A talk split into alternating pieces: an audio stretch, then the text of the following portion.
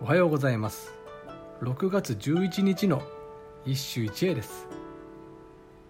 五千和歌集より藤原の兼助。短夜の更けゆくままに白鯛の峰の松風。吹くかとぞ聞く。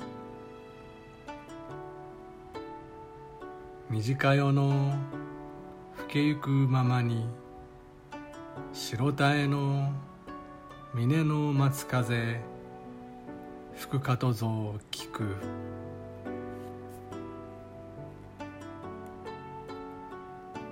高砂の峰の松風には何やら新古今風の縁なる成長を覚えるが作者は藤原兼助。五千集に取られた歌である。ということで内容は至ってシンプル。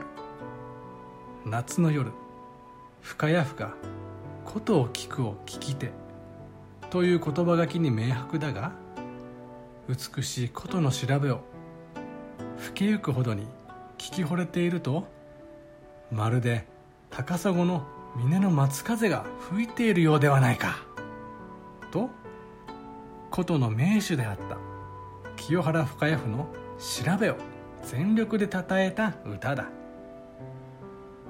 ただあくまでも夏の部の歌であるので歌集的な見どころはあっという間に更けていく。